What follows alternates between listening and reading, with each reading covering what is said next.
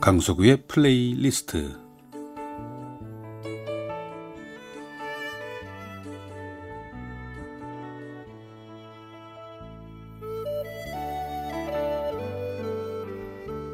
제가 살아가면서 느끼는 어떤 생각이나 저의 감정 혹은 오래전의 저의 추억과 아름다운 곡을 묶어서 보내드리는 시간입니다.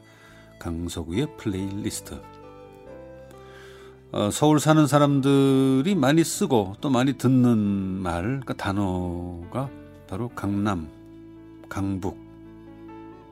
많이 듣게 되죠. 원래 전에는 강북이라는 단어 자체는 없었죠. 칠십 년대부터인가 강남 개발이 되면서 그에 반해서 강북이라는 단어가 생겼는데, 강남도 처음에는 통틀어서 영동이라고 그랬어요. 어, 강남구, 서초구, 뭐 송파구 이렇게 나중에 세분화가 되고, 영동 개발, 참 서울의 모습을 완전히 바꿔놓은 거죠.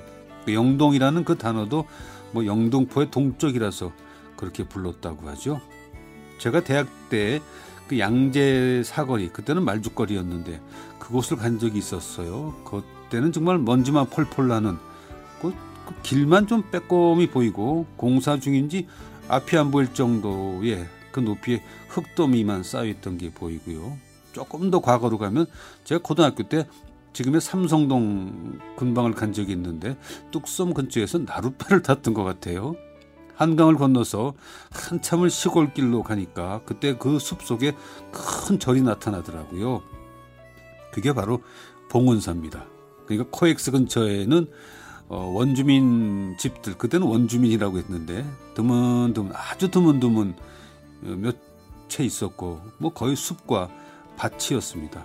그러니까 칠십 년대, 팔십 년대 강남 개발은 어, 우리 세대 인생에게 만날 수 있는 가장 큰 부동산 개발이 아닌가 싶은데, 어쩌면 인생의 찬스였을지도 모르죠.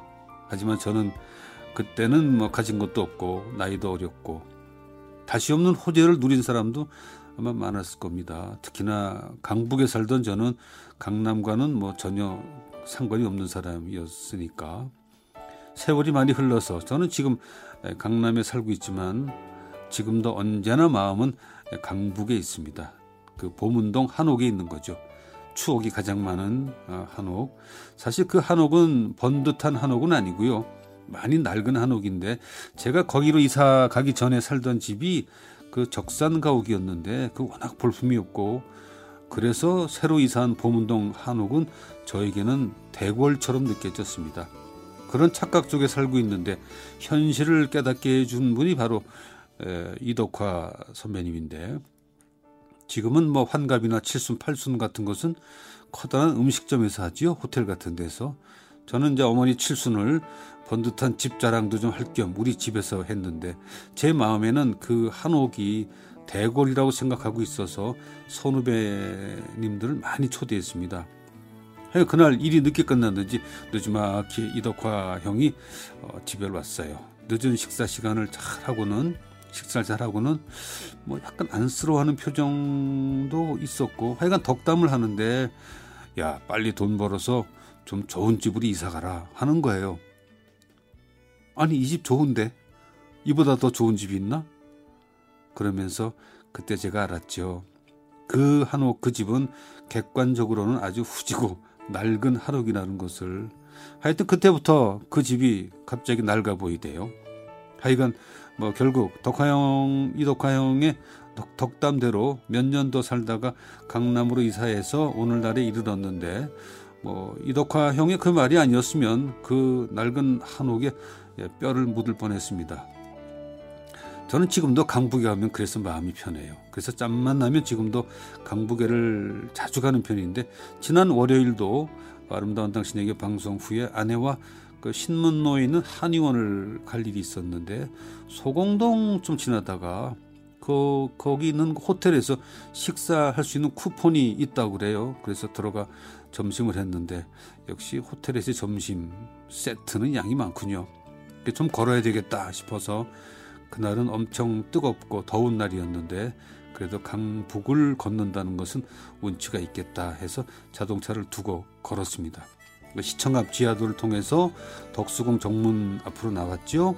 그리고 그 덕수궁 돌담길을 걸어서 정동교회 앞에까지 갔는데 해가 너무 뜨겁고 강해서 뭐 저도 걷기가 힘든데 아내는 걷기가 좀, 좀 무리가 있어 보였습니다. 그런데 돌아갈 수도 없고 아내의 눈치를 보는데 어, 우리는 덕수궁 그 담벼락을 끼고 오른쪽 길로 가야 하는데 옛날 경기여고 쪽 길로 가야 되는 거죠. 근데 시립 미술관 앞에 서서 보니까 그 길은 언덕길인데 그늘이 하나도 안 보여요. 그래서 나무 가로수가 좀 있는 이화여고 가는 길을 택했습니다. 살살 나물 그늘 밑으로 가니까 걸을만 했어요. 뭐 역시 더웠습니다. 가다가 그 예원학교를 안 만났으면 아내에게 정말 미안할 뻔했죠. 아내는 자신의 모교인 예원학교 앞을 지날 때 그 중학생 때의 추억을 한참을 얘기하는데 그 중학교 때 이야기하는 아내의 모습은 사실 살면서 어, 그렇게 흔하게 본 건 아닌 것 같아요. 하여간 예원학교 덕분에 겨우 제가 목숨을 부지하게 됐습니다. 잠시 후에는 그 정동 엠비씨 앞을 지나게 되죠. 저도 뭐 여러 가지 추억이 떠오르더군요. 그 문화체육관의 복싱 신인왕전 구경 간 것도 떠오르고 제일 회 대학가요제 예선에 참가했던 제가 떠오르기도 하고 그 당시 경향신문 다니던 이상벽 형과 자주 가던 오므라이스 집도 생각이 나고 그리고 어느 날 밥을 먹고 나오다 길거리에서 본 요고생 교복을 입은 정말 이쁜 탤런트를 봤는데 이예숙 씨였어요. 고등학교 때 참 이뻤습니다. 그리고는 광화문 내거리로 내려가는 길에 어, 점심 식사 끝날 시간이어서 그런지 그 테이크아웃 커피잔을 든 젊은 여성들이 정말 많이 올라오더군요. 그래서 이 근방에 무슨 회사가 있길래 했습니다. 하여간 근래 보기 드문 그런 광경을 봤습니다. 요즘에 저는 제가 좀 잘 체하는 것 같아서 상담을 하려고 갔는데 물론 치료까지 그날 받고 왔어요. 강북. 강북에는 그냥 서 있어도 좋고요. 그날은 좀 더워서 걷는 게 쉽지는 않았지만 그래도 그래도 좋았어요. 뭔가 안정감을 주는 것 같아요. 저희 부부는 우리 강북으로 가서 살까 하는 얘기에서 어, 발전해서 요즘은 강북 어디로 갈까까지 발전을 했습니다. 자, 오늘은 슈베르트의 피아노 트리오 이 프렛 장조 가운데 노트르노를 다니엘 트리포노프의 피아노와 안네조 비무토의 바이올린 연주 그리고 막스밀리안 호르누응의 첼로 연주 준비했습니다.